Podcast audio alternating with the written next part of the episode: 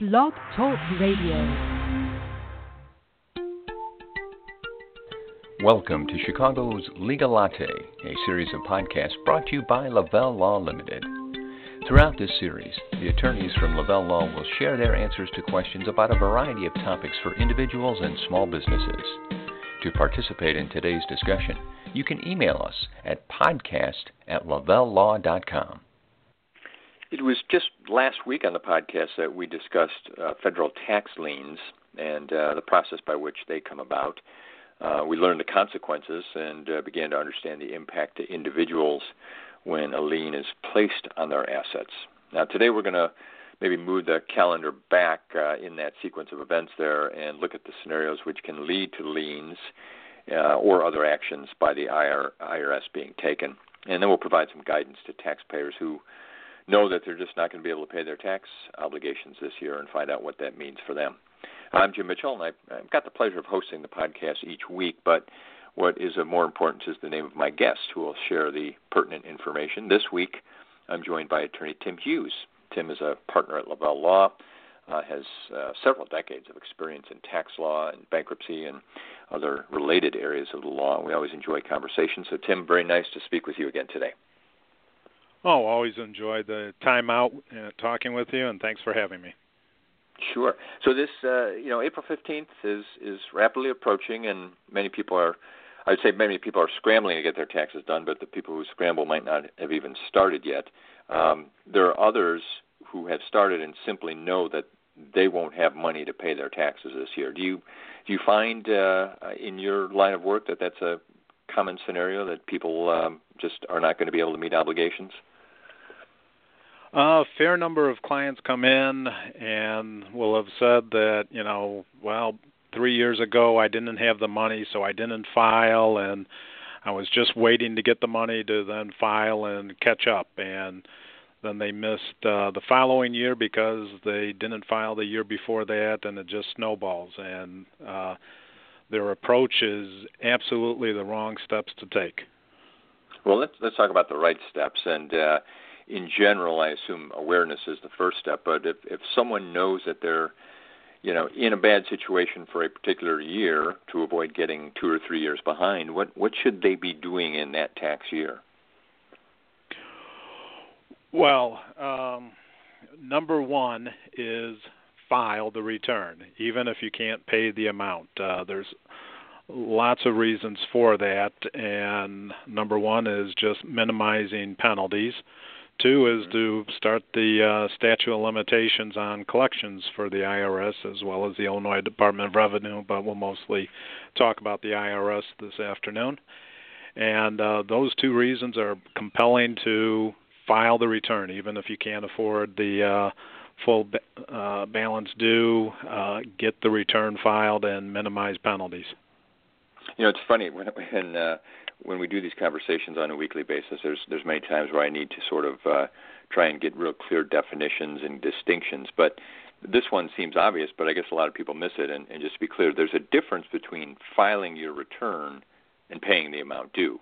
Uh, they're two separate things, and, and certainly one always has to happen. Is that right? Correct. And um, the penalty structure for the IRS is such that uh, uh, if you had a tax, if you were going to file your 2016 by April 18th of this year, and you prepared the return and it showed balance owed to Uncle Sam of 10,000, and you're like, "Oh, I don't have 10,000 in the bank account. I'll wait." Mm-hmm. Wrong. File the return. Uh, you could possibly file an extension to October 15th if you want, but the monies would be due April 15th or April 18th of this year, but the return could be extended no later than October 15th of this year. And the IRS penalties on that 10,000, there's a failure to file, which maxes out at 25% of the tax, so 2,500. But that accrues at four and a half percent per month. So oh, wow. you know, just over five months, and you've added 25% to the tax bill the failure to pay accrue or maxes out at 25%, but it accrues at a half a percent per month. So um, that 10,000 liability, if you fail to file and pay can uh, morph into fifteen thousand very quickly. But mm-hmm. by just filing the return, you've halved that penalty, and then the interest right now is still uh, modestly low. You know, you mentioned um, someone saying, "Oh, look, I owe ten. I looked at the bank account; it's not there." What about someone who looks at the bank account and says, "It's not there, but I know I've got a, a check coming from whatever resource in a couple of months. Uh, I'll just wait and I'll I'll take care of it then." Well, uh, still file the return. The IRS mm-hmm. will be swamped with uh, millions of returns coming in, and they will not be knocking on your door on April 19th if you file a return with a balance due. Uh, in that case, that scenario, the person would be able to probably fire in the monies two months down the road without uh, even a, uh, a very severe collection letter coming out to them. And you you have you mentioned there um, IRS being swamped, and I know we've talked in the past over the last couple of years. There's been kind of a, a cutback at the IRS and on the enforcement side. Um, does that help or hinder in this case? I mean, do, do do they really know if the average taxpayer is a little bit late, or is there something that you know, no matter how long it takes them, they're still going to find you? Well, they should eventually find you, but with the short staff, they you know there are the occasional uh, taxpayer that falls between the cracks, but you can't rely on the government's uh, falling a switch at the wheel to plan do your uh, tax planning.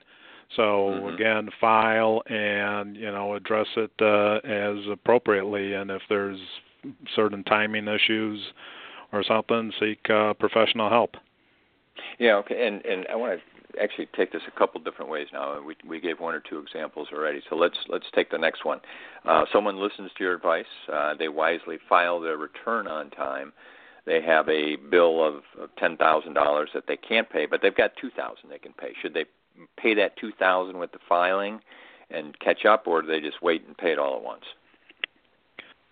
I would recommend if that 2000 is not going to prevent them from making their mortgage payment or rent or uh having serious uh impact with some other creditor that could adversely uh uh impact their life or well-being to put down as much as possible because it's easier to catch up on 8 than on 10.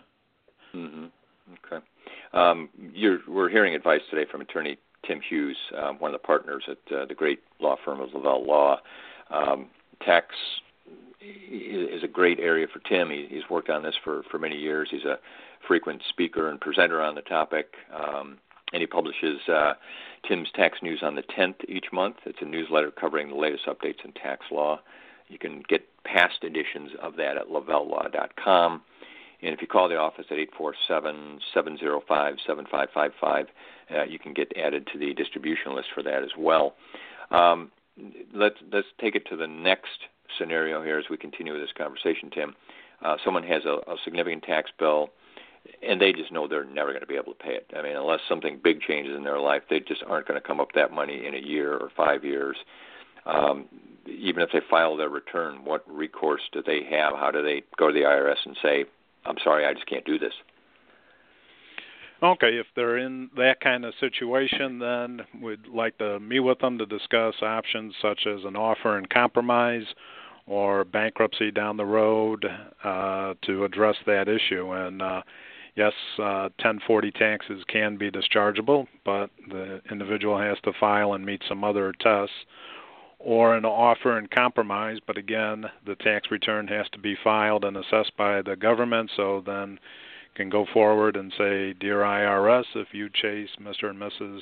Taxpayer for the uh, collection statute, you will get X dollars, and they're willing to offer, you know, X plus one dollar right now. And I want to go back to you mentioned at the beginning we were focusing on the IRS, but the Illinois Department of Revenue, you, you need to file your Illinois form each year as well on on the deadline. Um, if you have enough money to cover one debt but not both. Um, in terms of staying current with amounts due, is is one a higher priority than the other from your perspective? from uh, practice, paying off the state would be the wiser course of action just because usually dollar wise uh, it's smaller than the federal balance, and that way it can uh, it's more uh, practical to have a uh, attorney come in to represent you in front of the IRS, and you don't want to prorate the uh, funds to still have two fronts to battle: the IRS and Illinois Department of Revenue. And also uh, for those individuals that have license or businesses, uh, the state of Illinois may uh, hold reissuance of a license or impact somebody's business if uh, there's a balance due.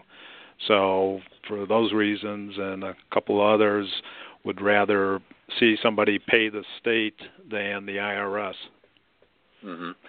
And and we talked about uh, the penalties uh, and how those will accrue. Um, what, what other tactics I mentioned at the beginning? We talked with one of your colleagues last week about liens. As as tax debt starts to pile up, what, what are you risking as an individual taxpayer?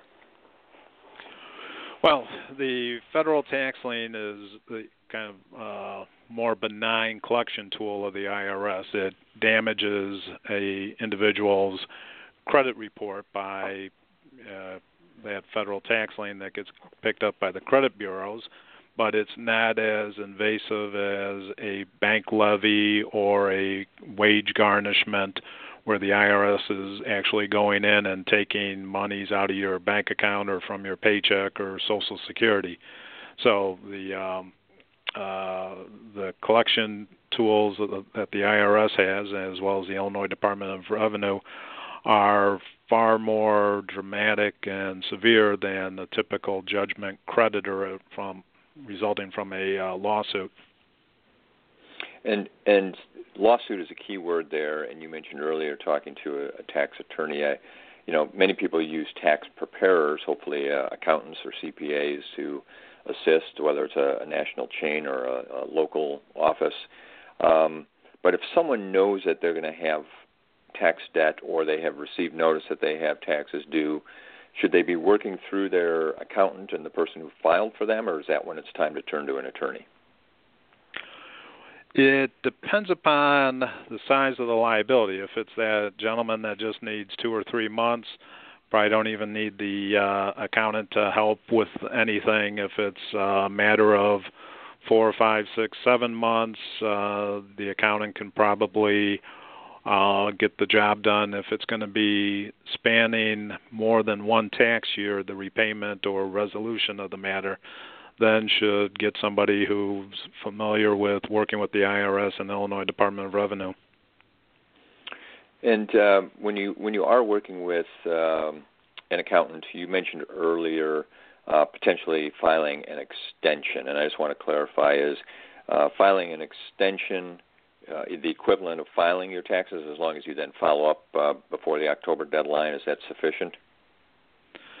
For the requirement of filing the return, yes. If you timely okay. file the extension, so if you get the extension filed this year before April 18th, but most years April 15th, that will give you an automatic six months to file the return. After October 15th, the return is late, but then the late penalties don't start till October 15th. The monies due on that return are due April 15th of each year. The extension okay. for filing does not extend the time to pay, even though that may seem inconsistent that you don't know how much you owe until the return's done, and that may not be done until October. Um, the funds are due April 15th. Well, a uh, very informative and I hope for some helpful conversation today. My thanks to Lavelle Law Attorney Tim Hughes for being here. It's always a pleasure to learn more from Tim when he has the time to join us. So thanks very much for being part of the podcast. And uh, for those of you who don't have time to listen, don't worry. You can download uh, any of our conversations and listen on your own schedule. Search Chicago's Legal Latte um, on iTunes or Blog Talk Radio. And again, all, everything is archived at lavellelaw.com as well, and you can listen there. Thank you for joining us for this edition of Chicago's Legal Latte. If you have any questions or topics for a future episode, please call Lavelle Law Limited at 847 705 7555 or email us at podcast at lavellelaw.com.